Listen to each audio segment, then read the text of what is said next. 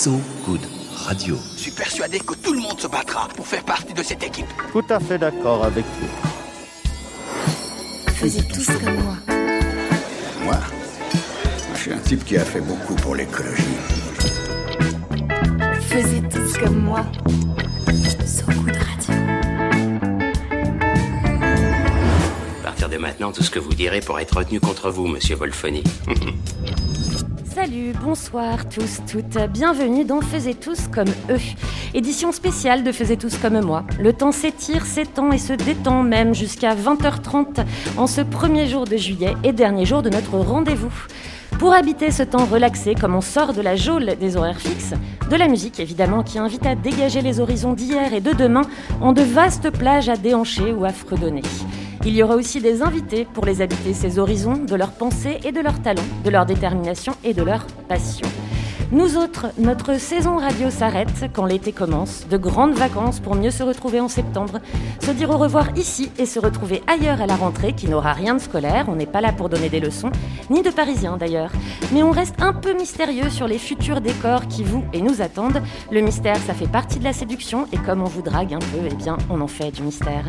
Ici maintenant, c'est le hasard ludique qui nous accueille, un écrin de qualité à Paris, dans l'ancienne gare de Saint-Ouen, sur les rails, une façon d'insister sur les voyage qu'il reste à faire vers l'après pour que demain soit non seulement vivable, mais qu'il mérite aussi d'être vécu. Nos invités les ont entrepris ces trajets, chacun à leur manière. Qui seront-ils ce soir, Ronan? Bonsoir Marie, bonsoir tout le monde. Euh, Ce soir, nous allons d'abord accueillir Blick Bassi, euh, musicien, auteur, compositeur, écrivain, beaucoup beaucoup de choses euh, et beaucoup beaucoup de, de cordes à son arc pour Blick Bassi. Ensuite, nous allons accueillir Jean Duprat qui va nous parler collecte de poussière extraterrestre en Antarctique. C'est euh, c'est une dénomination que j'adore personnellement. Et ensuite, nous allons vous présenter les programmes que nous allons euh, proposer à la rentrée sur So Good Radio. Nous aurons euh, à notre micro Michael Jérémiaz, nous aurons Laurie Dolostal et nous aurons Anna Flory Lamour. Mais avant de retrouver Blick Bassi, notre premier invité, on écoute de l'excellente musique aussi, faite dans un excellent contexte. C'était en mars dernier, le producteur Richard Russell, boss du label XL, a relancé son concept Everything is Recorded. C'était dans son studio de Londres, transformé pour l'occasion en véritable résidence artistique. Il y accueillait et brassait le temps d'un titre ou d'un jam les artistes qui l'entourent, et c'est de bons artistes. Sur cette seconde session, la première c'était en 2017, on retrouve entre autres Ghostface Killah, père et fils, les jumelles IBI, et puis sur ce titre dont je ne me lasse jamais, on retrouve le saxophoniste Kamasi Washington avec le génial artiste nigérian et british Obondi Jayar, je le prononce très mal, hein, Obondi Jayar, c'est She Said sur So Good Radio. Tous comme moi. So Good Radio.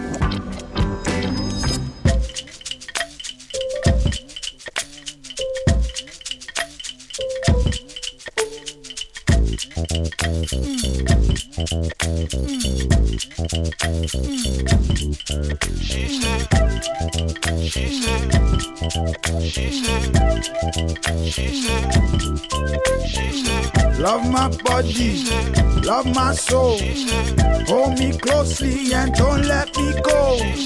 Love my body, love my soul. Hold me closely and don't let me go. Love my body, love my soul. Me closely and don't let me go. Love my body, love my soul. Me closely and don't let me go. My pretty woman, fine fine woman, sunshine lady man, kind of woman. She don't want no other, no one do her. How I do her, I'm a pusher. Skin like honey, sugar cane sweet. She say honey, loving ain't free. Keep your money, all the girl need, keep me coming. She say, I like so the girls I got mine, don't no one else. Oh my God, she a god out, bow down on the ground. She struts on, she say, love my body, love my soul. Hold me closely and don't let me go. Love my body, love my soul. Hold me closely and don't let me go. Hey, woman, woman, woman, woman, woman, woman, woman. I'll be good to you.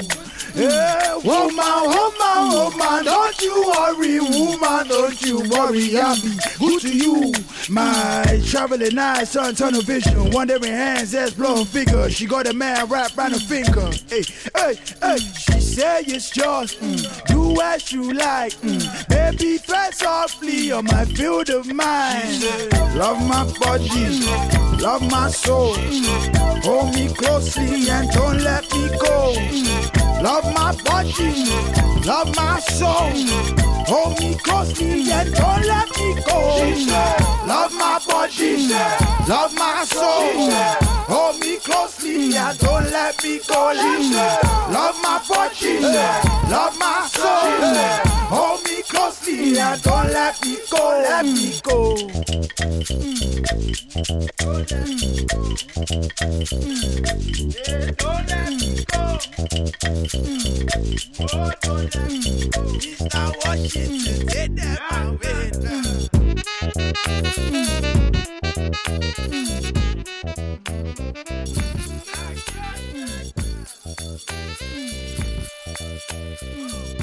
De retour sur So Good Radio en direct du hasard ludique.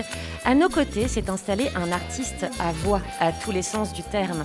La composition, qu'elle soit écrite ou musicale, sert une pensée, un propos, une conviction, une révolte, un souvenir, un espoir ou une question.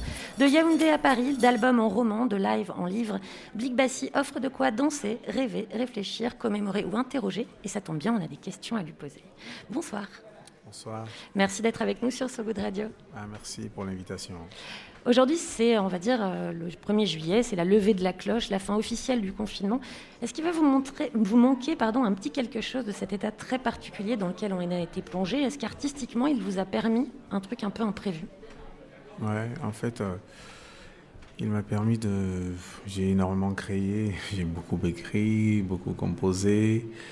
Et euh, en fait, je commençais aussi à m'habituer à un rythme que depuis 8 ans je n'avais plus, c'est-à-dire celui de, d'avoir un programme et que le lendemain, mon programme, je décide de, de le reposer dans l'après-midi sans que ça n'engage derrière euh, 5 ou 6 ou 8 ou 10 personnes.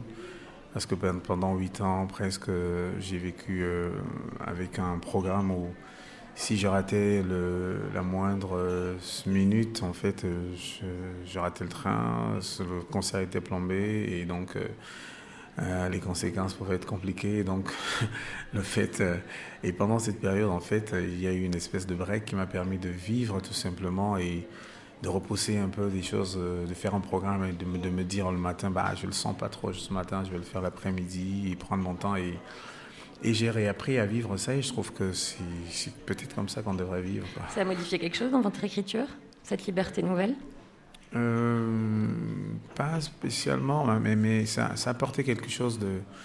euh, en fait, ça m'a rappelé euh, des choses essentielles qui, qu'on a l'habitude d'oublier parce que j'ai la chance de, de vivre dans un petit village dans le sud-ouest, vers Saint-Émilion, et, et euh, le simple fait de se lever un matin et de regarder les autres vivants, les autres éléments vivants qui sont les herbes, les arbres, auxquels on n'accorde aucun, aucune importance souvent parce qu'on est pressé, on a, nos programmes, il faut courir et donc on, oublie de s'arrêter pour regarder les autres vivants qui, euh, je pense, avec une perspective, euh, sur d'autres perspectives, nous rappellent euh, que nous sommes qu'un élément parmi tant d'autres et que l'écologie, c'est pas un parti politique, en fait.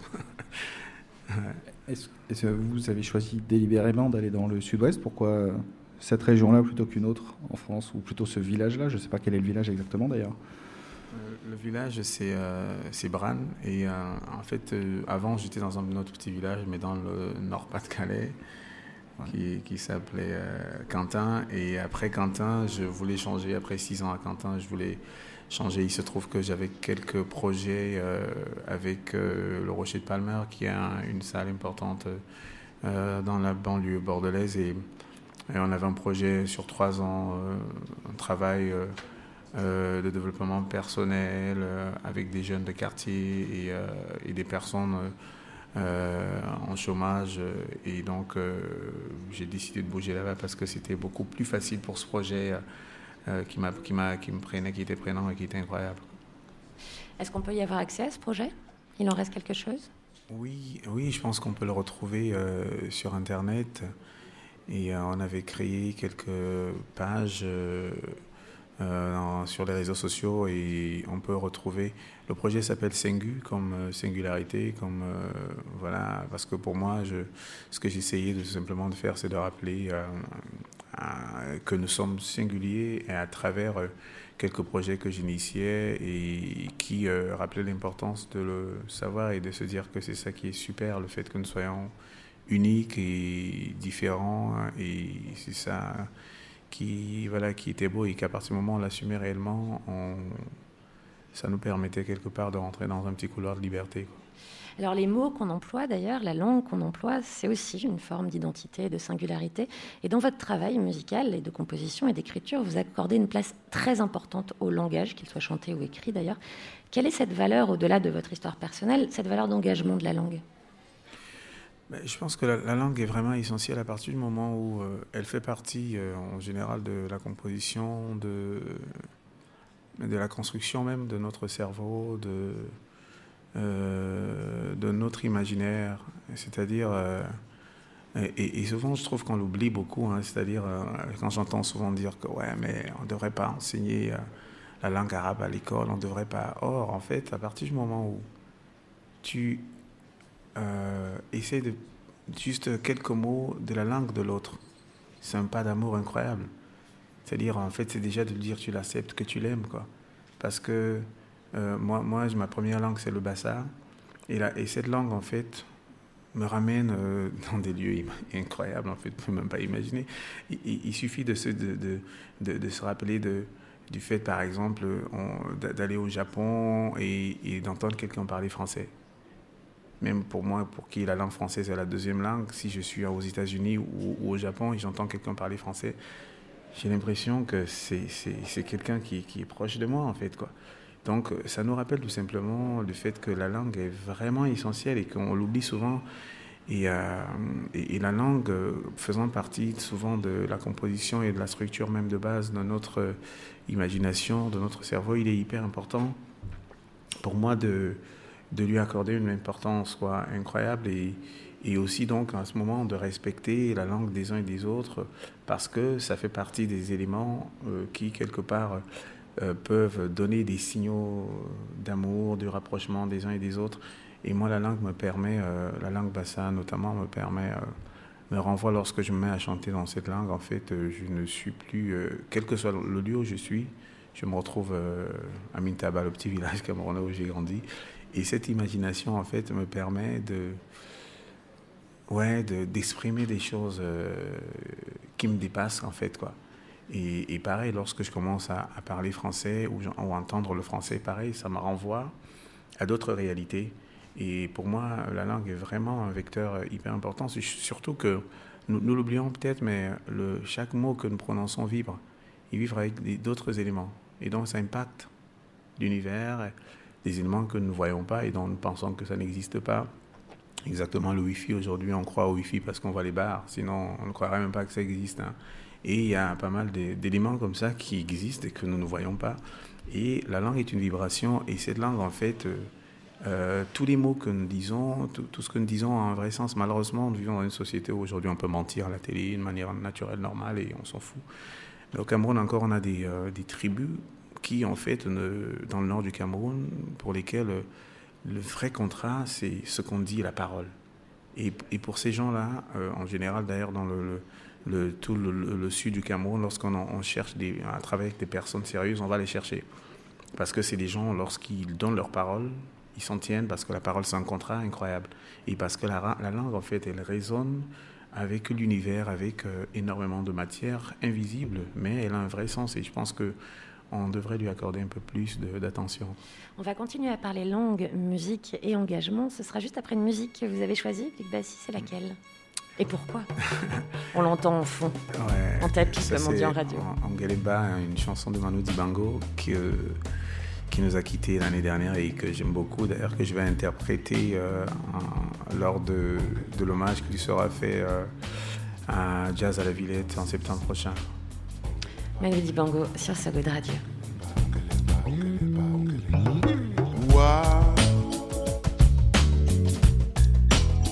Nutanaba Obo Punya Wandutue Ongelembao Munyenge Yo Simbana Wa. Wa. nu tana bai o bubunya wandu tue ongelemba o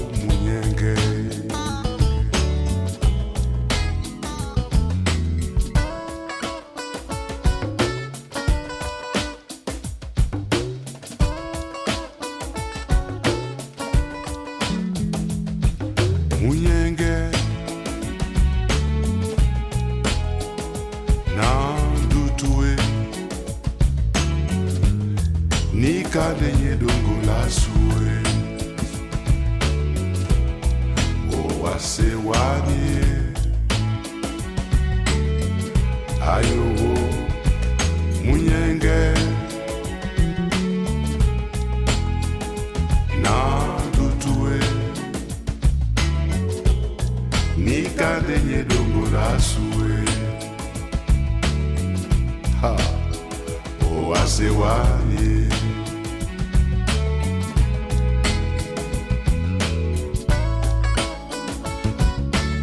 mutaiwa ndomyo yendenika longe mawombo ka. Ndutue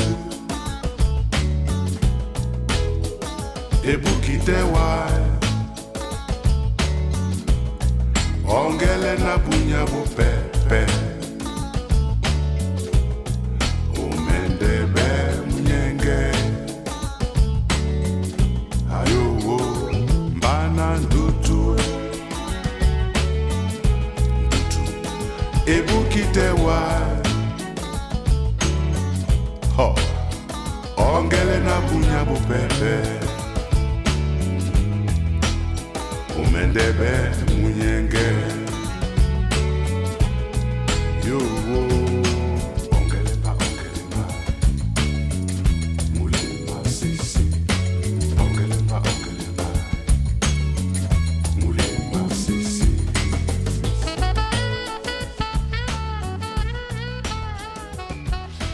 retour avec Big Bassi sur le plateau de Faisez tous comme moi. Nous sommes toujours en direct du hasard ludique à Paris. Nous parlions de multitudes de langues à respecter, à aimer, à parfois parler, parfois ne pas tout à fait comprendre, mais aimer d'autant plus peut-être. Est-ce que dans cette multiplicité de langues, Big Bassi, est-ce qu'il y a une langue universelle pour vous ou est-ce que c'est une utopie? Non, c'est évident qu'il y a une langue universelle. Moi, lor- lorsque, lorsque je suis arrivé en France, euh, que, il y a 13 ans, et que je commence à, travailler sur ma carrière euh, solo, c'est la première question que je me suis posée, c'est comment est-ce que je me connecte aux autres?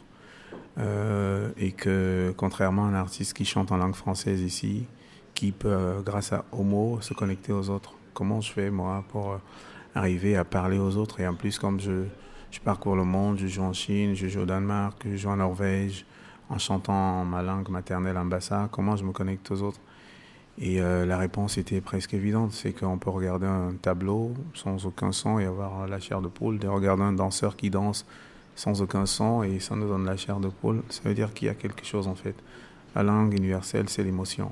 À partir du moment où euh, euh, on laisse nos cœurs parler, en fait, on n'a pas besoin de mots, c'est comme les coups de foudre. Les gens se regardent sans se parler, il y a quelque chose qui se passe. Et à partir du moment où je me suis rendu compte de cela, je me suis dit qu'il fallait que l'émotion soit au centre de ce que je fais, parce que c'est la langue universelle. D'un point de vue euh, créatif, vous, quand, vous, créez vos, vos titres, est-ce qu'il y a plus de mots, par exemple, dans la langue bassa que dans la langue française? Comme dans la langue anglaise, il y a, euh, je, crois, 30 000 mots par rapport à une langue française qui est bien, bien, bien plus de diversité, diversité de mots. Est-ce qu'il y a une façon différente en langue bassa ou multiple de raconter les mêmes choses?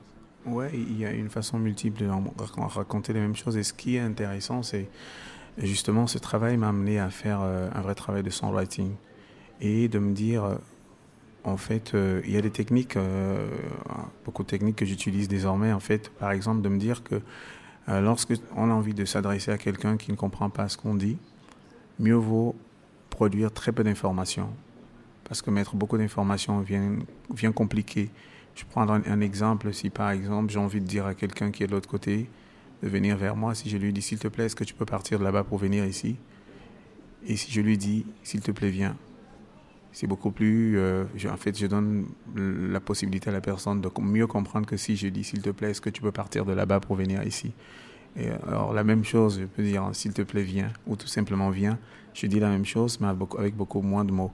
Et ça, c'est un travail que j'ai appris à faire aussi avec euh, la langue bassa, tout simplement parce que je voulais non seulement laisser de la place à l'information principale qui pour moi est l'émotion, mais également essayer à, moindre, à mettre moins d'informations parce qu'en plus, nous vivons dans une période où euh, nous avons des chaînes en boucle qui euh, produisent tellement d'informations. Et puis avec Internet aujourd'hui, ben, moins je pouvais donner des informations, mieux ça valait.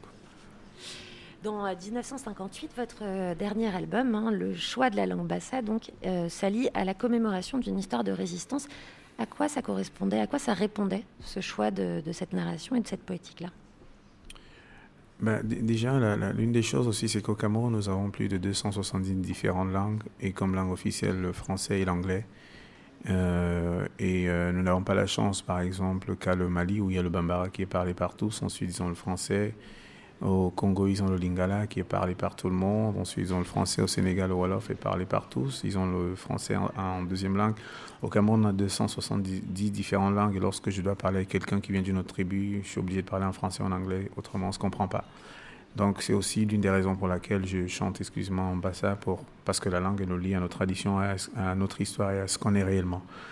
Et euh, par rapport à l'histoire de Ruben Oumiobe, en fait, je, je sentais euh, euh, cette histoire. euh, Il faut rappeler que euh, c'est un indépendantiste camerounais qui avait été assassiné par les troupes françaises le 13 septembre 1958, d'où le nom de l'album. Absolument.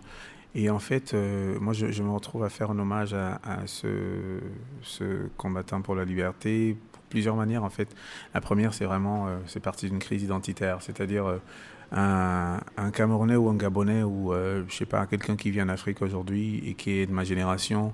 Je pense que se pose des questions du chaos qu'il y a dans certains lieux, de ce qui, va mal, sans comprendre. Mais en fait, avec un peu de recul, on se rend compte que euh, il est très compliqué hein, pour euh, les gens de ma génération de vivre dans un, un espace où toute la structure de base est complètement occidentale et qui est complètement déracinée, qui n'a rien à voir avec euh, l'environnement. Et en même temps, on est obligé de considérer que c'est notre pays, que c'est l'Afrique. Et en même temps, toutes les structures de base, la construction de maisons, le modèle économique, politique, euh, culturel et éducatif est complètement, euh, pour le cas du Cameroun, est française.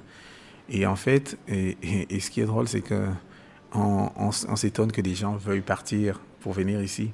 Pourtant, tout a été fait pour ça. C'est-à-dire, c'est comme si tu vis dans un truc qui est un peu euh, une copie. Et ben, quand tu as grandi, tu as envie de partir voir l'original, quoi.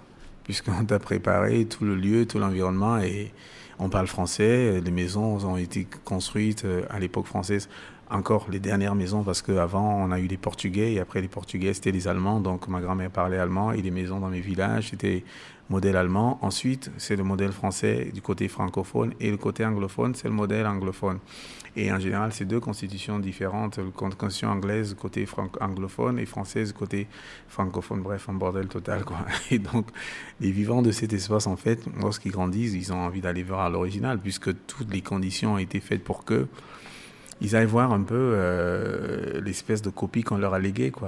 Et donc, moi, dans cette espèce de crise identitaire, me demander Camerounais, qu'est-ce que ça veut dire Puisqu'un pays, il se pense, mais mon pays n'a pas été pensé par mes ancêtres. On a la, la, la, toutes les structures de base le, sont complètement françaises. Et donc, euh, le pays a été pensé par euh, les gouvernements français à l'époque, de l'époque. Donc, même mes amis qui se revendiquent camerounais, parfois je rigole parce que je ne sais quoi être camerounais en fait. Bah, un petit, même notre hymne national en fait, moi en tant que musicien, quand je le chante parfois, je rigole parce que c'est une espèce de fausse marseillaise. Quoi. Vous pouvez m'en faire un petit peu de l'hymne national camerounais? Bah, La mélodie c'est... Il y a un petit air. Il y a un petit air. Il y a une petite ressemblance. En fait, tout est complètement copié et... Euh, et donc, euh, bref, euh, moi vivant dans cette espèce d'univers, d'écosystème euh, bizarre, pas très clair, m'a amené à, comme j'aime pas m'acharner sur les conséquences, j'ai voulu donc remonter pour comprendre qu'est-ce qui s'était passé. Et c'est comme ça que je retombe sur le, sur le profil de Ruben Oumiobe, qui était célébré dans mon village parce que il a été tué dans le, village. euh, il était de la même tribu que moi.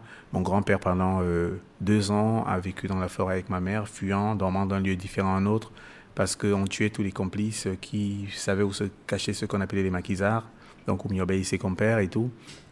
Et, euh, et donc, dans, les villages bassins, tout le monde le célébrait comme étant le héros, comme le super-héros du Cameroun. Et dans les livres d'histoire euh, que moi j'avais à l'école, qui étaient tous écrits par la France, on disait que c'était un terroriste. Exactement comme si ici on, disait partout que euh, le général de Gaulle est terroriste dans les livres et que bah, tout le monde se revendique de lui.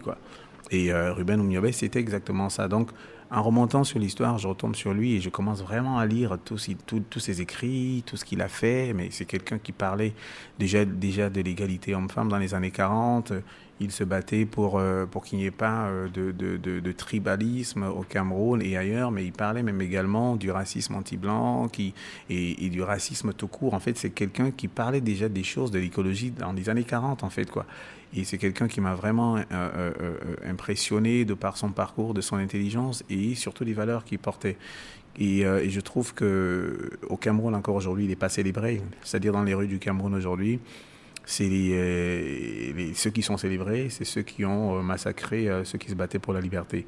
Et pour moi, ramener cette histoire sur la table quelque part était essentiel euh, parce qu'un Camerounais sur deux était directement concerné par cette histoire et, euh, du coup c'est un album qui a été vraiment très très bien reçu. Je vous conseille d'écouter hein, cet album euh, 1958. Malheureusement, il nous reste très peu de temps pour traiter un autre de vos engagements. Euh, vous êtes beaucoup investi hein, pour les artistes et leurs droits, notamment via la SACEM. Alors, d'où est-ce qu'il vient cet engagement? Pourquoi est-ce que euh, qu'est-ce qui l'a déclenché? C'est quoi? Il y a eu un événement précis qui vous êtes, vous êtes dit il faut. Ben, c'est ma démarche en fait euh, qui euh, parce que artiste je me je, je pense être le, le directeur le président le propriétaire de mon entreprise. Et je pense que chaque artiste devrait le penser parce que c'est l'un des rares métiers où le principal concerné en fait on lui demande de ne s'occuper que de la création et du business euh, et de laisser ça et du coup il y a énormément d'artistes qui se retrouvent sur le carreau parce qu'ils ne comprennent pas la base du métier donc euh, depuis quelques années, je suis vraiment investi à sensibiliser les artistes, à comprendre au moins les bases pour mieux faire leur choix, de quel manager, de quel producteur, ainsi de suite. Et au sein de la SACEM, donc, euh, comment est-ce que vous, agissez? Et donc, euh, je suis impliqué dans, dans plusieurs euh, structures. Je, suis, je siège au conseil professionnel du Centre national de la musique. Je, suis aussi, je fais partie de la commission de la diffusion alternative. Je siège à la DAMI, à la commission musique actuelle et jazz. Et à la je siège, j'ai siégé pendant longtemps à la commission d'autoproduction, mais depuis cette année, je siège à la commission de musique des variétés. Et mon rôle à l'intérieur est tout simplement, euh, ce que j'essaie de faire, c'est de participer en tant euh, en tant qu'artiste musicien et producteur également, voilà, d'apporter une perspective qui est celle de quelqu'un qui est sur la route et donc qui comprend mieux le, le métier d'artiste musicien parce que pendant très longtemps, euh, nous n'avions pas été à l'intérieur et c'est ce que j'essayais de faire et de solliciter les uns et les autres euh, à faire comme moi. Alors malheureusement, il ne nous reste pas de temps. On avait encore plein, plein de questions pour vous, Blick Bassi. Je vous conseille juste sur un sujet qu'on n'a pas le temps de traiter, d'aller lire l'excellent l'excellent article pardon, de Pascal Vittard d'Idol. Ça s'appelle User Centrics hein, pour un streaming plus juste et avec lequel vous êtes, je crois, particulièrement d'accord. Absolument. Un propos euh, bien équilibré et franchement intéressant. hein, je vous conseille. Ça se trouve sur Internet partout. User Centrics pour un streaming plus juste. Merci Blick Bassi d'avoir été avec nous. On vous retrouve en concert un peu partout euh, cet été, avec notre, pour notre plus grande joie d'ailleurs. Une date en particulier? Euh, le 12 juillet au Francophonie de La Rochelle. Alors, au rendez-vous des Francopholies de La Rochelle le 12 juillet. Merci beaucoup d'avoir été en notre compagnie. Merci pour l'invitation. Faisez tous comme moi. Dans un instant musical et bien évidemment Blick Bassien, hein, évidemment on va écouter un morceau de Blick Bassi, on retrouvera ensuite un cosmochimiste. Rien que le terme se suffit à lui-même. Jean Duprat pour parler origine de l'univers et poussière extraterrestre sur les glaces antarctiques.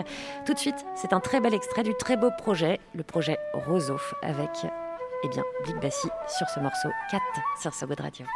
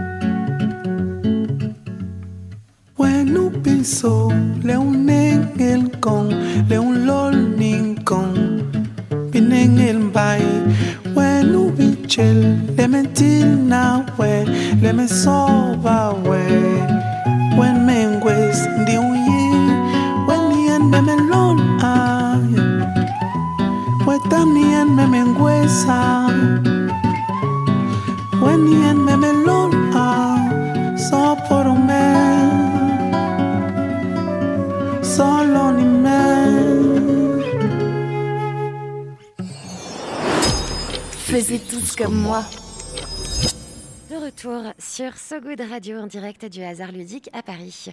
Du 14 au 24 juin dernier, 29 pays se sont réunis pour parler de la préservation de l'Antarctique. Si vous n'êtes pas convaincu de cette nécessité à la fois scientifique, écologique, même poétique, notre invité est tout à fait apte à vous convaincre. Jean Duprat est cosmochimiste. Il passe un très technique balai au cœur de l'Antarctique, le dôme C, pas loin de la base de Concordia, pour récupérer et étudier les poussières extraterrestres qui s'y déposent et ainsi mieux comprendre les origines de nos mondes.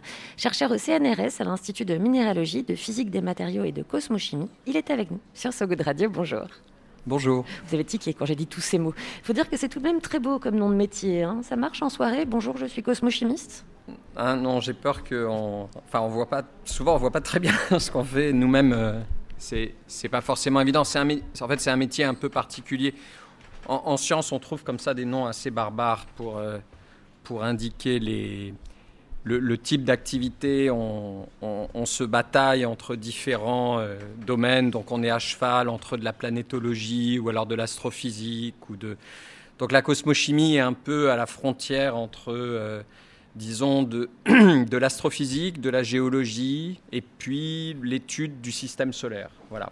Si vous aviez eu à inventer un, un nom de votre métier qui n'est pas cosmochimie, vous auriez trouvé quoi? Oh, je crois que peut-être le terme. Alors là, comme ça, j'ai pas de terme qui me viendrait, mais c'est en fait une, science. euh, Le, truc qui me viendrait à l'esprit, ce serait une science assez libre, hein, en fait, au sens où on, voyage à la frontière entre différents domaines, et, souvent d'ailleurs, les cosmochimistes. Alors d'abord, j'ai pas toujours été cosmochimiste quand je ne suis pas né cosmochimiste. J'ai d'ailleurs fait un autre type de science pendant longtemps. J'ai démarré, j'ai commencé par être physicien nucléaire, c'est quand même un truc complètement différent. Et puis, puis comme ça, bon, je m'intéressais au. Enfin, quand on s'intéresse au noyau, on peut soit s'intéresser à la matière elle-même, hein, soit on peut s'intéresser à l'origine de la matière. Moi, je m'intéressais euh, pas mal à l'origine de la matière, c'est-à-dire où les éléments, les noyaux ont été, euh, on dit synthétisés, c'est-à-dire formés. Et en fait, euh, alors, la plupart des noyaux, j'imagine pas mal d'entre vous le savent, mais peut-être pas tout le monde, la totalité des noyaux qui nous constituent ont tous été faits dans des étoiles avant le Soleil. Réellement, la matière qui vous constitue, elle s'est faite dans le cœur d'étoiles et, elle a été apportée. C'est la seule façon qu'a la nature de faire des noyaux. Euh, la nature n'a pas d'autre solution pour faire des noyaux. Donc en fait, de ce point de vue-là, tout ce qui nous entoure, vous, moi, on est tous des poussières d'étoiles.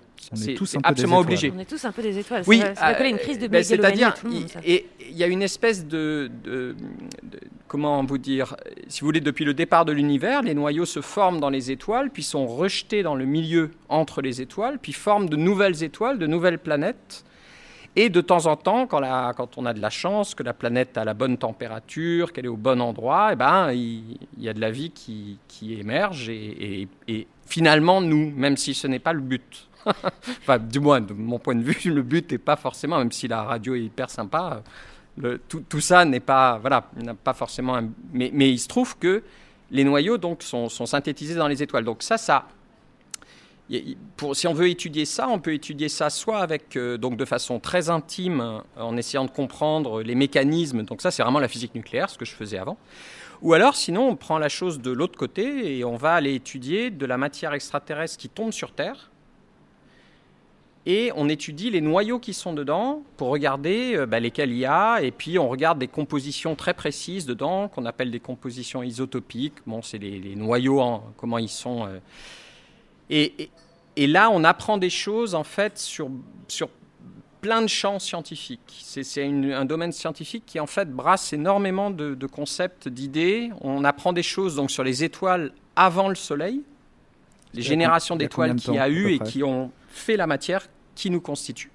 On parle de combien de temps environ? Alors là, en fait, on parle avant les 4,5 milliards d'années. Donc notre, notre Soleil s'est formé il y a 4,5 milliards d'années. La Terre s'est formée très rapidement autour de lui. Et, et donc les étoiles là dont je parle étaient plus vieilles que ça. Donc elles étaient dans notre galaxie. Et euh, elles ont fait des noyaux qui ensuite ont, ont formé le Soleil, la Terre et puis nous dessus. Alors, excusez-moi, mais comme, pourquoi est-ce qu'on va récolter ces poussières extraterrestres en Antarctique particulièrement? Alors, quand, quand on étudie la matière extraterrestre, elle tombe en fait partout sur Terre. Euh, alors déjà, pourquoi la poussière par rapport au... Donc il y a deux types, en gros, il y a deux grandes euh, catégories d'objets qu'on connaît sur Terre. Euh, C'est les météorites, donc d'assez gros cailloux. Il en tombe pas tant que ça. Il en tombe de l'ordre de à environ 8 tonnes par an. Ça paraît un gros chiffre, mais ramené à la Terre, c'est presque rien. Et puis alors après, il y a la poussière. Alors la poussière, en fait, elle domine très largement, contrairement à ce qu'on croit, l'écrasante majorité de la matière extraterrestre qui tombe sur Terre, c'est de la poussière. Il en tombe à peu près de l'ordre de 5000 tonnes sous forme de, de poussière, un peu plus à l'entrée atmosphérique. Bon, ça c'est un détail qui nous, nous amuse, mais bon. Et, et le truc, c'est que la, la poussière, en fait, elle, est, elle tombe partout sur Terre. Alors c'est en fait une chose que vous connaissez tous, c'est quand vous levez les yeux euh, dans une nuit d'été, en particulier en été, ça se voit plus, vous voyez les étoiles filantes. Vous voyez Euh, Il y en a en particulier plus en été. En fait, les étoiles filantes, donc c'est pas des étoiles, c'est de la poussière. Et en fait, ce que vous voyez, c'est un phénomène lumineux qui correspond à l'entrée dans l'atmosphère de toutes petites poussières. Une étoile filante, c'est un objet qui fait quelques millimètres. Et en fait, ce qu'on voit, c'est son entrée chez nous. Donc, c'est très, en fait, en fait, c'est un phénomène qui est très proche de nous. Et, et donc, euh, ce qui se passe, c'est quand l'étoile filante rentre dans l'atmosphère, la plupart des étoiles filantes, euh, le, le grain est totalement détruit, il est vaporisé dans l'atmosphère, mais il y a certaines étoiles filantes qui rentrent avec peu de vitesse, avec des grains un peu plus petits, où là, il reste quelque chose, il reste un grain. Et donc, nous, notre jeu, c'est, enfin, notre métier, c'est un peu bizarre, c'est de collecter ces grains.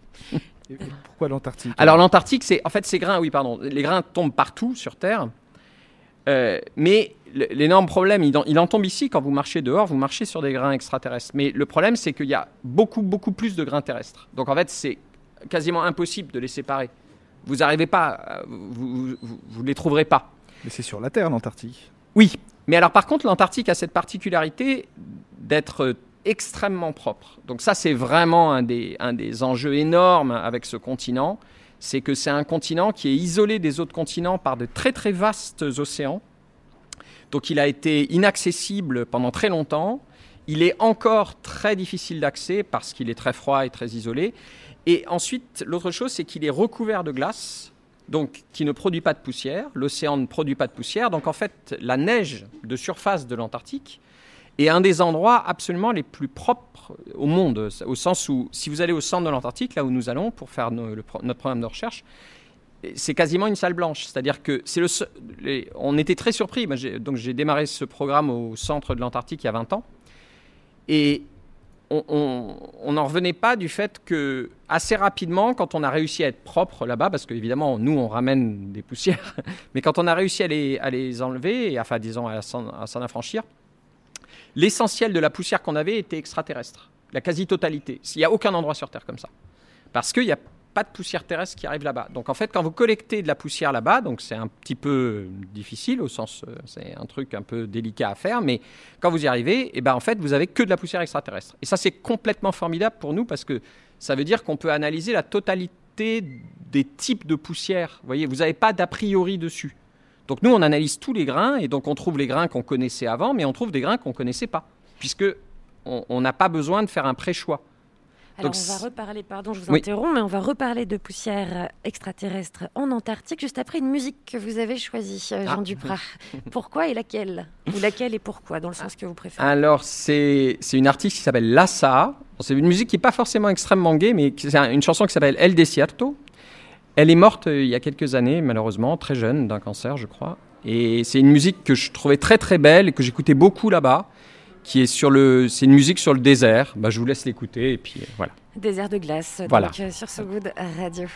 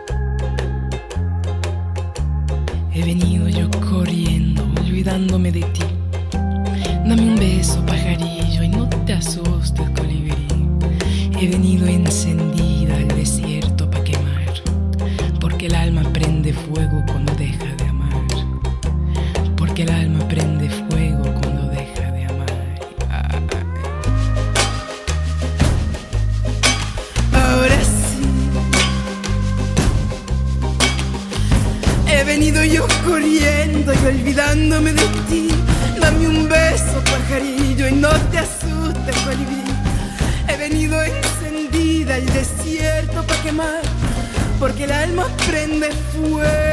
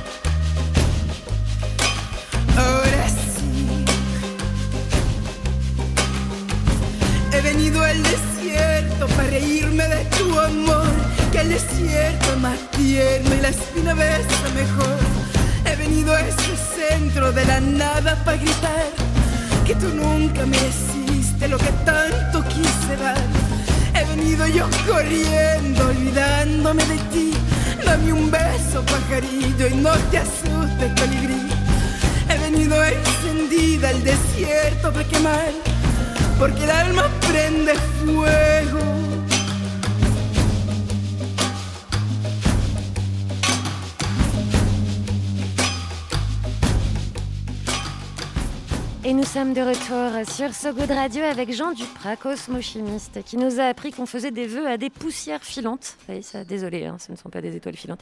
Qu'on Et était tous des étoiles. On était tous des étoiles. C'est vrai, il a équilibré ces nouvelles quand même. Et il est habitué des grands espaces blancs et bleus de l'Antarctique. J'ai décidé que c'était blanc et bleu. hein. J'ai tout, tout un fantasme d'Antarctique. C'est un peu bleu. C'est un peu bleu? Ah, ça vous me rassurez. C'est surtout blanc, mais il y a un peu de bleu. Il y collecte les poussières extraterrestres. Est-ce qu'on écoute de la musique en Antarctique d'ailleurs? Oui, oui, oui, on y écoute de la musique. En fait, euh, la, vie est très très rythmée là-bas, euh, au sens où, comme comme c'est des univers euh, bon assez hostiles et assez isolés, en fait, on est on n'est pas si nombreux que ça et on est ramassé dans des petits espaces. Euh, donc déjà, ça, arrive, on, peut écouter de la musique de temps en temps juste pour s'isoler. euh, par exemple, cette chanson, je l'écoutais souvent, euh, voilà, dans, la tente où on dormait à l'époque où il n'y avait pas encore la base. Et puis on écoute aussi de la musique de temps en temps quand on se retrouve entre nous. euh, voilà. C'est très important de, de- de rythmer les journées et aussi d'avoir euh, des, des interactions sociales là-bas euh, parce qu'on est, on est très isolé du monde et donc il faut que les choses se passent bien. Et On fait voilà. la fête un peu, parfois Un petit peu, Ouais. un petit peu. Alors après, il y a aussi le fait que les, les saisons, donc moi j'étais estivant, au sens où il y, a- les gens qui, hivernent là-bas. Donc ça, c'est encore autre chose. Eux, ils vont rester des mois et des mois isolés. Euh, nous, on reste euh, deux mois ou un mois, ça dépend un petit peu de la durée de, la saison. Euh, très souvent, on a des programmes de travail assez chargés, donc c'est quand même un rythme assez intense. Les gens qui sont là-bas aussi, il y a toute une partie des gens. Moi, à l'époque où, j'y étais pas mal de fois, mais au début, les gens aussi construisaient la base, donc ils étaient très occupés. Donc en gros, on ne dispose pas non plus d'énormément de temps libre. Mais, mais quand on se retrouve, il y a aussi des amitiés très fortes qui se, qui se nouent là-bas, parce que bah, on est loin de tout. euh, c'est voilà. Donc, euh, donc ça, c'est assez chouette. Ouais, c'est des très bons souvenirs pour moi. Alors, en termes de travail, à quoi ça sert de collecter ces poussières? Dans quel autre but que la collection? Les étudier, certes, mais dans, dans quel but? À quelle fin? Alors c'est vraiment donc c'est vraiment de la science fondamentale au sens où c'est vraiment uniquement de la compréhension de, de l'univers en soi. Il n'y a pas d'intérêt euh, directement économique. Alors par le- la compréhension, en fait, ce que l'on fait avec ces poussières, c'est principalement on se pose une question. Il y a plein de questions, mais parmi ces questions, il y en a une qui est la plus importante. C'est en fait comment notre étoile est née et comment les planètes sont nées quel était, dans quel contexte ça s'est passé. Et la, question qui est en toile de fond, c'est aussi de savoir une planète comme la nôtre, c'est-à-dire une planète habitée. On, se pose vraiment encore cette question qui, qui est non résolue de savoir est-ce que ça c'est vraiment quelque chose d'absolument exceptionnel ou est-ce que c'est quelque chose d'un petit peu, ce qu'on on dirait générique, c'est-à-dire quelque chose qui arrive souvent? Dans l'univers, j'entends. Dans d'autres systèmes. Dans d'autres systèmes. Alors, euh, donc déjà, juste pour dire un mot là-dessus, euh, donc comment une étoile se forme, comment des planètes se forment, les grandes lignes, ça, on, on les connaît. Ça, c'est assez bien établi. C'est des zones très froides dans la galaxie euh, qu'on appelle des nuages moléculaires, qui sont des immenses nuages de gaz et de poussière, de avec des températures très très froides. Et dans ces nuages, il y a des endroits où il y a un peu plus de matière, et puis la gravitation fait que cette matière va, s'effondrer sur elle-même pour former des objets compacts comme les étoiles. Et, ensuite, autour de l'étoile, il va y avoir un nuage, euh, enfin, puis un disque de gaz et de poussière. Et dans ce disque, il va y avoir des planètes qui se forment. Donc, ce processus-là, il n'y a plus trop de mystère là-dessus. Non seulement on l'avait compris avant, mais maintenant on l'observe très bien. Là où on, est, où on a plus de difficultés, les questions vraiment deviennent euh, là vraiment actuelles, c'est de savoir, euh, voyez, l'architecture du système solaire. C'est-à-dire vous avez une étoile et puis vous avez quatre petites planètes, donc en l'occurrence la nôtre. C'est des petites planètes rocheuses, pas trop grandes, et euh, euh, donc faites de roches. Et puis plus loin, vous avez des géantes gazeuses. Bon. Cette architecture-là, on aurait pu croire il y a, quelques hum, dizaines d'années, quelques, enfin un demi-siècle, que c'était en gros chaque fois qu'on fait un système, un système autour d'une étoile, euh, bah, ça donne ça parce que bah voilà, euh, il y avait des raisons à ça. Et en fait, quand on observe les, les autres systèmes solaires, qu'on, enfin solaires, les autres systèmes stellaires avec des étoiles et des planètes, bah, on voit pas du tout ça. on voit, euh, en particulier, on voit beaucoup des planètes géantes très proches de leur étoile, voilà. Alors bon, il y a des biais observationnels aussi parce que c'est plus facile de voir un gros objet, c'est plus facile de voir une planète géante qu'une toute petite planète. Mais, mais quand même, on se pose la question de savoir que- est-ce que le genre d'architecture, enfin, en gros, notre système, est-ce que c'est un système qu'on peut observer ailleurs ou pas? Pour l'instant, c'est pas évident. Qu'est-ce que ça impliquerait de Alors, ça implique quand même quelque chose pour nous de très très important, c'est que euh, donc évidemment le- la question qu'il y a derrière, hein, c'est euh, est-ce qu'on a d'autres planètes, est-ce qu'il y a d'autres planètes habitées? Euh, Et est-ce qu'on pourrait y aller? Et est-ce que, alors y aller, ça c'est encore venir une autre étape. Mais juste, moi à mon avis, si jamais on observait euh, des, des signes assez clairs, alors peut-être on peut en reparler après, mais de, de- de vie ailleurs, c'est pas forcément un signal de la planète, mais par exemple une atmosphère qui, où, on, détecterait des, molécules qui seraient des signes d'une activité biologique, ce qui n'est pas évident à faire parce qu'il n'y a pas de signe inambigu. Mais bon, si on arrivait à ça, moi je crois que déjà rien que ça, bon, c'est une découverte qui serait absolument majeure, mais surtout pour nous en tant qu'espèce euh, ayant une capacité à regarder ça.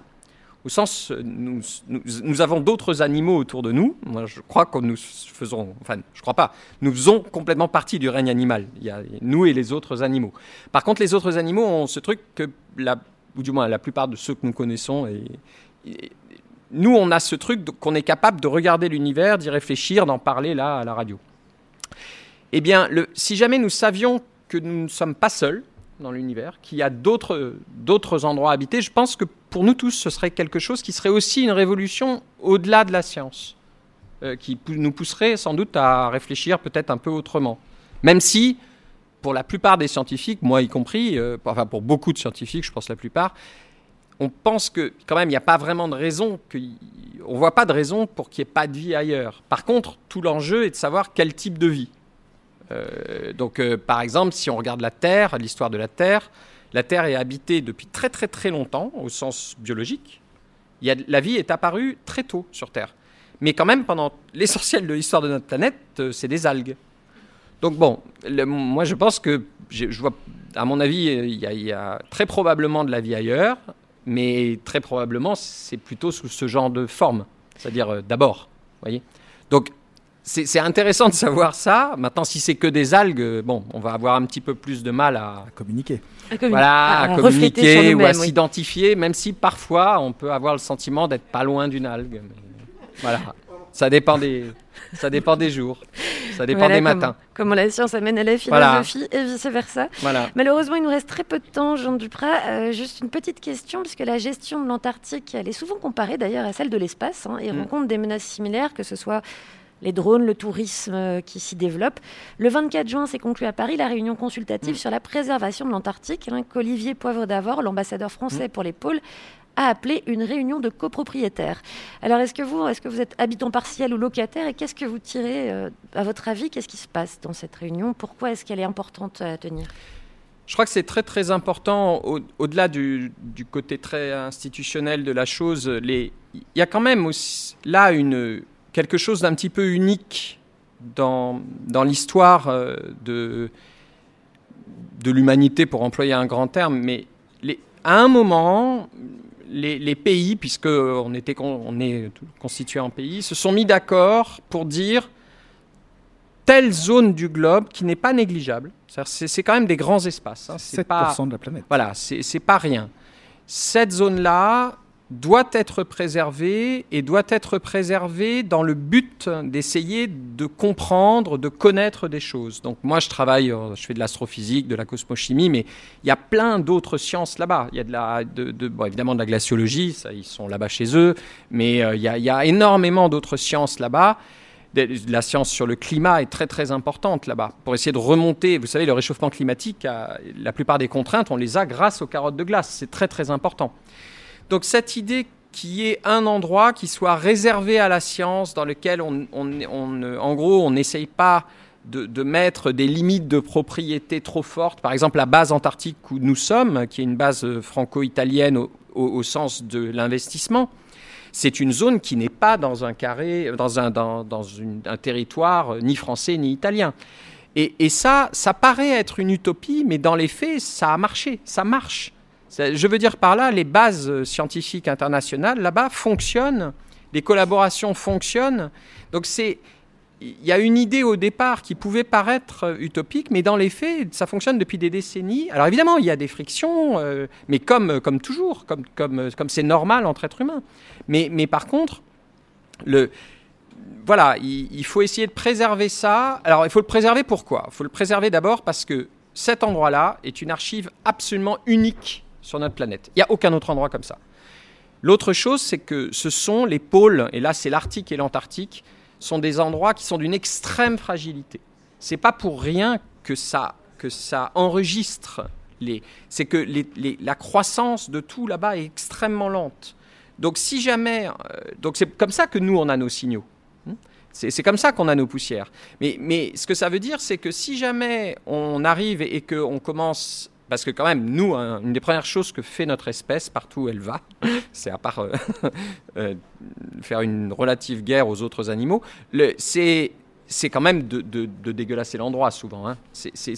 Et souvent d'ailleurs, c'est même pas, on le fait sans sans trop y réfléchir, c'est pas par malignité, mais mais là, il faut faire vraiment attention avec ces endroits-là. Je veux dire par là, si jamais l'Arctique est transformé en des, enfin si jamais il y a une très forte activité pétrolière ou autre ou des très grands trafics, eh bien toute l'information qui est contenue là-bas sera absolument va, disparaître. Donc après, bon, on survivra en tant qu'espèce, mais c'est juste que c'est incroyablement dommage.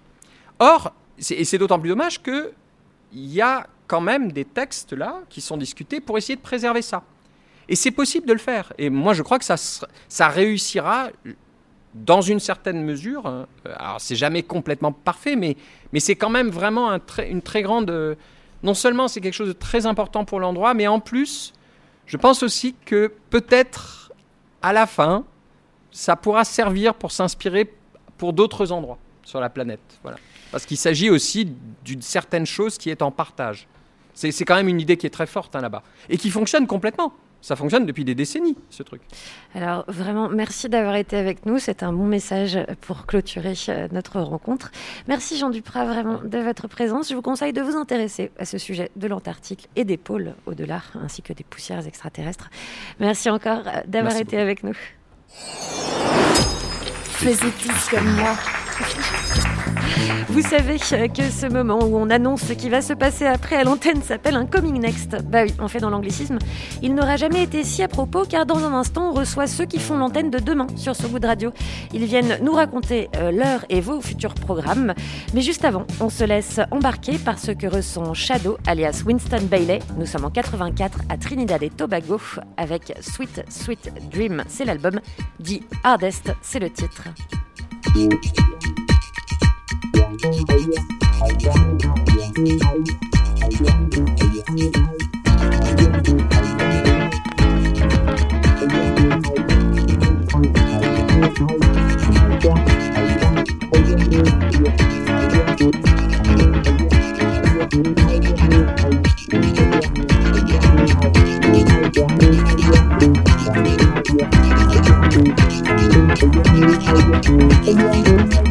I'm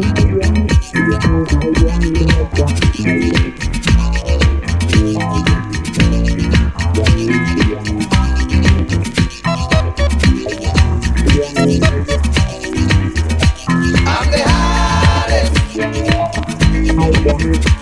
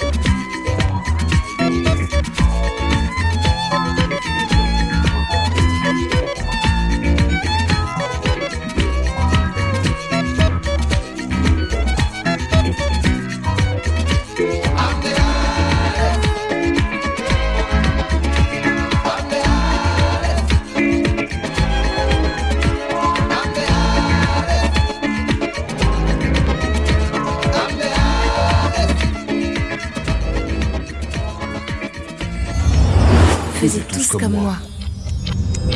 Nous sommes toujours en direct du hasard ludique à Paris sur So Good Radio et on parle futur, proche ou lointain d'ordinaire. Mais aujourd'hui en direct, donc, on parle futur de proximité à l'occasion de la dernière émission de la saison avant l'été. Nous sommes avec ceux qui feront l'antenne en septembre. Raphaël ouvre les anticipations tout de suite. Faisez tous comme moi. Périphérie, cité, bidonville, banlieue, zone prioritaire, quartier populaire, peu importe le nom, tant qu'on a la tête. En métropole et en outre-mer, quasi 5 millions de personnes y vivent, voire y survivent. Ici, 41% des ménages sont sous le seuil de pauvreté, souvent pointés du doigt par nos élites, elles concentreraient tous les maux de notre société. Ouais, c'est vrai, c'est vrai. Malgré tout le champ lexical de la précarité, des tensions, des discriminations, les banlieusardes et les banlieusards regorgent de mots, des gros, des beaux, plus inspirants les uns que les autres, des brouillardises, dignité, initiative, vivre ensemble, espoir, des mots que ces citoyennes et ces citoyens transforment en belles actions positives qu'ils viendront me raconter eux-mêmes dans notre émission Les Beaux Quartiers. Raconter leurs histoires, raconter leur territoire, se raconter pour mieux se rencontrer, c'est à partir de la rentrée en septembre sur So Good Radio. Je suis Raphaël et je vous attends donc dans les beaux quartiers. Et puis en plus, c'est moi qui sers le thé. So Good Radio. So Good Radio. Voilà, Raphaël qui a eu donc la primeur de son programme parce qu'il n'est pas là et nous on donne leur chance aux absents. Anna, Fleury Lamour, Laurie Delostal et Michael Jérémias, eux sont là. Chacun a un programme à présenter pour la rentrée, lequel commence Allez-y, battez-vous. C'était ça le but. Allez-y, mesdames. Aïe. Oh, Vous êtes beaucoup trop sympa. Tu veux commencer. Non, vas-y. C'est ça le futur, on est tous. Alors, Euh, Anna, déjà, présente-toi rapidement. Anna Fleury. Alors bonjour, je suis Anna Fleury Lamour, journaliste et voix pour euh, des documentaires et des programmes radio. Euh, et je vais animer à partir de la rentrée une émission qui s'appelle Relax, vous êtes parents. Et il s'agit, euh, à travers des podcasts qui prennent la forme d'une émission de radio, d'aborder quelques thèmes de la parentalité qui est si complexée et si complexe aujourd'hui pour tâcher de d'aérer un peu tout ça, de pas de- de- de fuir les injonctions, de, de voilà, de parler, de se trouver là-dedans. Il y a cinq thèmes qui sont prévus. Je vous l'ai dit ou... Alors, on peut en donner deux, trois comme ça. On peut en donner deux, trois. Euh, Il y a le congé paternité-maternité, avec toutes les questions que ça peut poser. Il y a euh, l'allaitement, avec toutes les questions que ça peut poser aussi. Il y a- Il y, a la famille recomposée avec un enfant en bas âge. Ça Enfin, pose des questions, non aussi Oh, tout ça pose beaucoup, beaucoup, beaucoup de questions. Voilà. Parce que les parents, c'est pas des super-héros en fait. C'est ça? Que tu es en train de nous dire ou pas là? Mais les parents sont des super-héros, mais qui sont un peu, euh, un peu, un peu, comment dire, euh, oui, un peu maltraités par eux-mêmes en fait, et par les injonctions qui leur sont faites. Donc euh, euh, voilà, il s'agit de, de- de se dire que tout ça va bien, que tout ça est normal, qu'on essaye de faire de notre mieux et que voilà, on se trouve ensemble. Qu'on fait tous avec nos armes, en tout cas. Alors, et ça se présentera comment? Sous forme d'interview, sous forme de, de chronique euh, Alors, ça se présentera sous forme d'une interview d'une vingt-trentaine de minutes avec euh, ce qu'on appelle un expert. C'est un peu vulgaire, mais c'est quelqu'un qui s'y connaît dans ces domaines-là. Il y aura psychologue, journaliste, euh, coach, euh, etc. Euh, des interviews en trois parties avec de la musique et ce sera diffusé à partir du 23 septembre, je l'ai écrit sur ma main. Parce que le 23 septembre, c'est le pic des naissances en France. Il y a plus 5% de naissances ce jour-là par rapport aux autres. Et pourquoi? Eh ben parce que, j'ai pas écrit le chiffre, mais c'est exactement la période de gestation euh, humaine après Noël. Ce qui veut dire que donc, euh, apparemment... euh, Qu'on couche à Noël. On couche à Noël. Eh ben très bien, on va passer de la parentalité au sexe, c'est parfait, avec un deuxième programme. Bonjour, Jérémy, Michael, pardon, Michael, Jérémias. J'ai tout mélangé. Bonjour. Le vôtre de programme. Comment s'appelle-t-il déjà ce, ce programme? Eh ben, c'est une très bonne question. Comment s'appelle-t-il ce programme? Tu ne sais pas? Bah non, vous me l'avez pas dit, monsieur. Vous m'avez juste... mais vous m'avez donné la thématique, mais je crois pas qu'on ait, on ait encore décidé du titre. Tu n'as pas déjà enregistré deux Si. émissions? Si, c'est toujours ce titre-là. Oui, c'est toujours le titre. C'est Dis-moi oui, Andy? Oui. Ah, moi je pensais que c'était que pour les deux premières émissions. Non, non, non. Ah, tu non, m'as bien c'est eu. Pour toutes les émissions, Michael. Et bah donc ça s'appellera Dis-moi oui, Andy. Et on va parler de sexualité, de toutes les sexualités. C'est un des grands tabous aujourd'hui, que ce soit pour les personnes valides que aussi pour les personnes handicapées. Moi, je suis en fauteuil roulant depuis 21 ans. Je suis un ancien champion de tennis. Je me suis reconverti. Alors, si j'ai choisi ce thème, c'est parce qu'on me l'a forcé. hein. Vraiment, moi, tous ces sujets-là, la sexualité, la séduction, le plaisir, le bonheur, tout ça, c'est pas mon truc. Et, euh, euh, donc j'ai accepté. Et, euh, et, on va aborder plein de sujets différents. On va aborder les travailleurs du sexe. On va aborder la séduction. On va aborder euh, aussi les coups d'un soir. Ça, c'est Loïc euh, qui a insisté pour qu'on parle de ça, qui est, qui est parmi nous ce soir. Euh, et, euh, et puis, ça va, se, voilà, ça va se présenter sur des, des entretiens, alors avec des experts, avec des gens en tout cas qui ont des choses à dire intéressantes. Ce sera, ce sera profond, ce sera léger, ce sera drôle euh, et j'espère intéressant. Est-ce qu'il y aura des témoignages? Oui, il y aura des témoignages de personnes concernées par les sujets dont on va parler. Il y aura des personnalités politiques, il y aura des personnes ordinaires, des citoyens, qui vont à un moment nous informer sur ces sujets-là qui nous concernent tous. Est-ce que tu peux donner peut-être deux invités que tu as déjà eus face à ton micro? On a eu, euh, on a eu euh, Sophie Cluzel, la secrétaire d'État chargée des personnes handicapées, qui est, euh, qui est venue parler justement des assistants sexuels. Et lui faisait face, lui, lui faisait face Fabrice Flagel, qui est un assistant sexuel, enfin un travailleur du sexe, puisque le statut d'assistant sexuel n'est pas encore reconnu en France. Et puis on a eu aussi, euh, par exemple, la visite de Léléo, je vous conseille de suivre sur des podcasts comme euh, Cox et Vox. Voilà, juste pour vous euh, dévoiler ça. Est-ce que nous allons passer au tirage au sort de la musique peut-être Mais alors, comme nous sommes en direct du hasard ludique, hein, nous avons décidé de rendre hommage au nom de cet endroit agréable, en bord de rail, en veille de verdure, de la petite ceinture, dans l'ancienne gare de Saint-Ouen à Paris. Et puis nos trois invités hein, qui sont là, qui nous proposent des programmes pour l'année prochaine, eh bien, ils nous ont proposé aussi chacun une musique. Mais comme on est contraint par le temps, il n'y en aura qu'une seule qui va survivre de musique, et le tirage au sort est donc de mise. Hasard ludique, tout ça, quelle transition incroyable Donc vous prenez le risque d'avoir le choix de Laurie, c'est ça? On prend le risque d'avoir certains choix plus douteux que d'autres, effectivement, parce que nous sommes pleins de jugements. Renan, je t'en prie. Nous avons tiré au sort la musique de Michael Jérémias qui ben est. voilà. Wildfires by Salt. Très sympa. Pourquoi tu as choisi cette musique? Parce que j'adore. Voilà, tout simplement.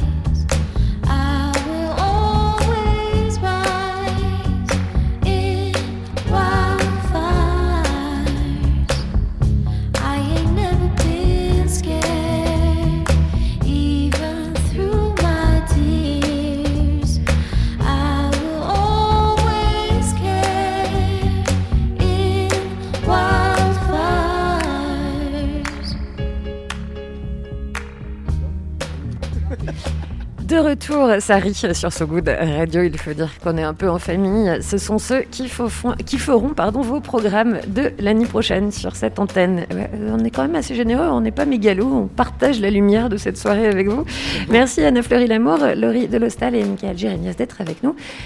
On vient d'écouter une musique, celui qui a gagné le tirage au sort, mais comme on n'aime pas trop ce côté gagnant, qu'est-ce que vous auriez écouté, vous Euh, moi, Les deux autres? J'avais, j'avais choisi euh, une chanson qui collait bien avec le podcast de, de, de Michael. C'était One Minute Man de Missy Elliott. Voilà un petit extrait quand même. Et je crois que l'éjaculation précoce fait partie des sujets qu'on va aborder Je aussi. pense que c'est important. c'est- Le message que je voulais t'envoyer, Voilà. Il y avait vraiment un sens derrière cette musique tout de même. Et Anna Fleury Lamour, quelle était la musique que tu avais choisie? Eh ben moi j'avais choisi Hey Ya de Outkast.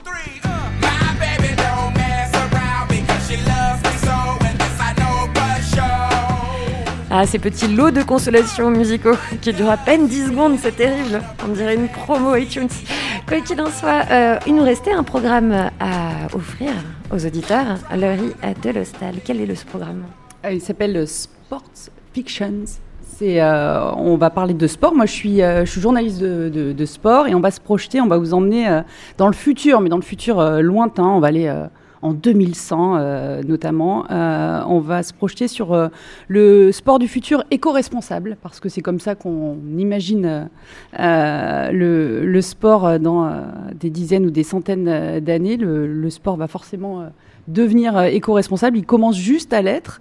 Et euh, voilà, on, l'imagine avec des scénarios un, petit peu, un petit peu zinzin, un petit peu dingo, et, euh, avec des invités qu'on fait réagir à, ces, scénarios pour voilà essayer d'imaginer, d'imaginer la, suite pour, le sport. Donc c'est quoi? Il y a un scénario de départ. Ensuite, euh, comment ça se passe? Tu le soumets euh, par surprise? Euh, L'invité est déjà au courant? Comment ça se passe? Ouais, on le soumet par, par, surprise, sachant qu'on est parti quand même un petit peu, un petit peu loin dans, dans, dans les scénarios. et et l'invité nous parle aussi parce que c'est le but de, son, de sa démarche éco-responsable déjà dans, dans son sport du, du, du maintenant, du, du présent. Euh, donc euh, voilà, on va partir euh, sur de la voile, notamment, imaginer à quoi ça pourrait ressembler un, un vent des globes du futur, par exemple. Qui pourrait partir de l'espace Qui ça? pourrait partir de l'espace. ouais. Il fait hyper bien le mec qui sait pas du tout. Hein. il est fort, il est très fort. C'est quel, quel acteur qui partirait de l'espace, effectivement, et, et qui, voilà, il serait demandé aux participants sur leur passage de, de récupérer des déchets spatiaux pour, euh, pour gagner du temps. Mais aller dans l'espace, c'est pas, c'est pas un petit peu antinomique avec, avec être éco-responsable? Euh, écoute, euh, Tu pars du principe qu'on vivra déjà tous là-bas et qu'on aura non, déjà- mais qu'on fera des allers-retours euh, avec des engins euh, qui seront euh, des, des bateaux qui pourront aller dans l'espace. et qu'on tout à plantera des arbres pour compenser notre empreinte carbone à chaque fois monter là-bas. Non, mais c'est une. Tu tu t'es tu t'es posé toi forcément la question non, de ton empreinte carbone euh, quand, Elle est, euh, elle est détestable. quand on se voilà quand on se déplace Ah ouais. parce qu'on se déplace beaucoup dans le sport. Le, le, le- le sujet a vraiment de l'éco-responsabilité a vraiment du sens dans le sport parce que euh, notamment parce que les sportifs se déplacent énormément, euh, qui déplacent beaucoup de foule. Donc euh, donc il y a plein de sportifs qui commencent à se poser la question. Et, et vous, personnellement, votre empreinte carbone ou vos- la façon dont vous, dont vous gérez la vie au quotidien, est-ce que c'est quelque chose qui vous interpelle? Est-ce que c'est quelque chose euh, qui vous dépasse, par exemple Anna, Laurie, Michael, Michael Eh ben, c'est Michael. le, c'est le thème d'une des émissions, comment green éduquer. Et il se trouve que euh, je suis en plein dedans, puisque j'ai une petite fille d'un an et demi en plus d'un grand garçon, et que j'étais pleine de bonnes résolutions. Et que, ben, il y en a les trois quarts qui ont sauté, quoi. Donc je pense que mon empreinte carbone euh, en ce moment, elle est vraiment pas terrible, mais euh, on travaille vers du mieux. Sur quoi t'as pas lâché dans tes résolutions? Ah, je continue à éteindre l'eau quand je me lave les dents. La base, quoi. Voilà. Euh, Et puis c'est tout. non, je fais gaffe aux emballages, quoi. Je fais le tri. Des... Mais bon, y, il y a des couches. Voilà. Ah, on, en, couches. on en parlera. Il y a des couches, Non, relax, euh, vous êtes parents. La couche lavable, Bah ouais. la couche. C'est euh, dégueulasse, la- mais la- c'est écologique, hein. Oui, mais sauf que tu fais des machines à laver, du coup. Non, tu le fais à la main et puis de toute Ah. façon, il s'en souvient pas le petit qui, que ça sentait, que ça piquait, tout ça. Bon, bref. Et, et vous, et vous deux, dans votre vie, euh, personnel Est-ce que c'est des conflits que vous avez au quotidien à gérer euh, le Avec monde plus durable, euh, le monde plus durable et la façon dont vous vivez? Est-ce qu'il y a des choses qui vous n'arrivez pas à gérer encore Oui, mais tout le monde, c'est le cas tout le monde. De toute façon, euh, oui, euh, sur la, sur la parentalité, c'est intéressant, parce qu'après, il y a la question de la charge mentale qui pèse sur les femmes, euh, sur cette espèce de pression de, faire tous les trucs euh, nickel par rapport aux enfants. voilà, je, c'est une question d'équilibre que personne ne trouve, non, pour l'instant, mais tout le monde essaye. et il faut être un peu aussi cool avec, avec soi-même, je crois. Alors on va en profiter hein, pour passer un petit appel. Vous trois, dans vos trois programmes respectifs, quel est l'invité que vous rêveriez d'avoir Qui serait parfaitement cohérent avec votre programme et qui vous ferait drôlement plaisir par Moi, je rêverais d'avoir euh, Laure Sinclair et Christiane Taubira. J'aurais jamais pensé dire ça dans la même phrase, mais pour deux, pour deux podcasts évidemment différents. euh, mais Il s'agissait de préciser quand même. Voilà, Christiane Taubira pour notamment euh, parler de nos thématiques que, seront, que sera la, la, la maternité et la paternité, la GPA et la PMA. J'aurais adoré la voir, donc si elle nous entend, et ben voilà. Et puis je pense qu'on va quand même essayer de l'inviter. Et Laure Sinclair, c'est parce que c'est euh, bah, l'idole de jeunesse de, Loïc et je devais lui, offrir ce petit moment. Il y a de nombreuses révélations Loïc hein, dans ce plateau. Euh, moi, j'adorerais avoir Christiane Taubira aussi. Je J'ai aucun rapport avec euh, mon podcast, mais je pourrais en trouver un si j'arrivais à la voir. Euh, voilà, parmi les femmes que j'aimerais interviewer, ou euh, Serena Williams, j'arriverais à trouver un rapport aussi pour euh, papoter un peu avec elle et qu'elle me raconte plein de trucs. Euh, ça me plairait beaucoup de, de discuter avec elle.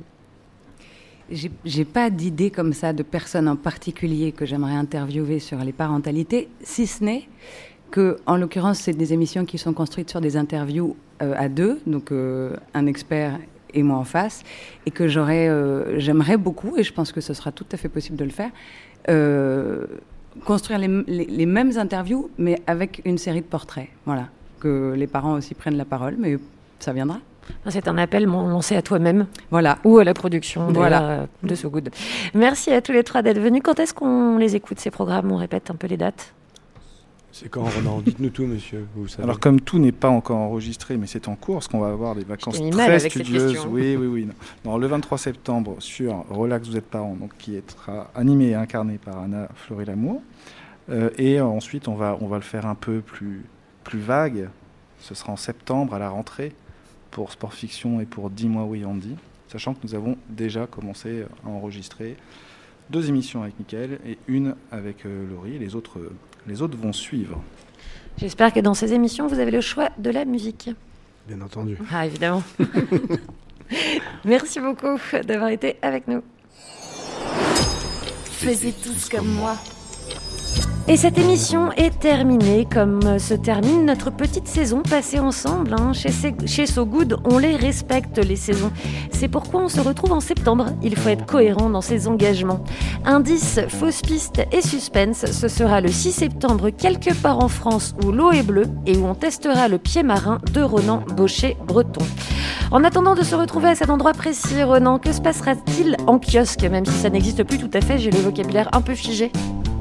Alors si les kiosques existent toujours, et il faut continuer à y aller d'ailleurs, pour les soutenir.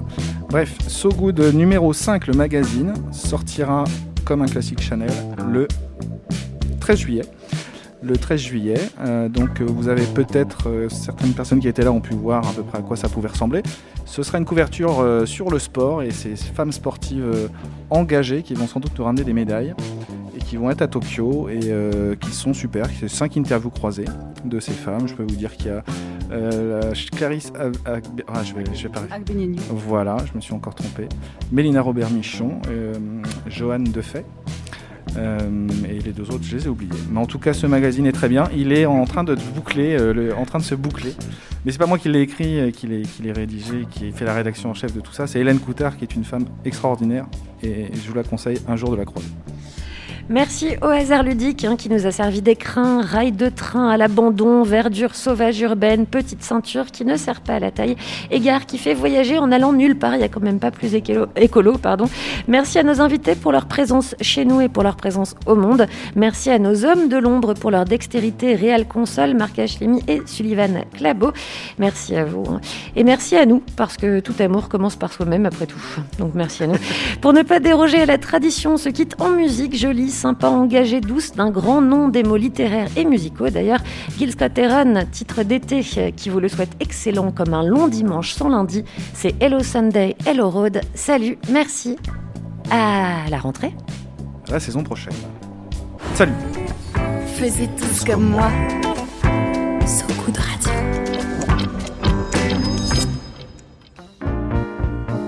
Yeah, yeah.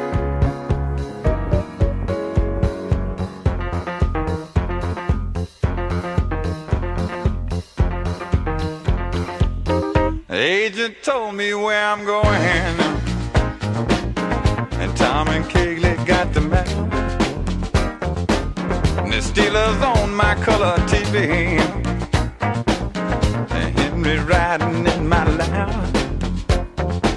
Said hello Sunday, hello road. Lord, what would my grandma say? To see me out here loving music. Much that I live this way. But then again, she's right here with me. Watching every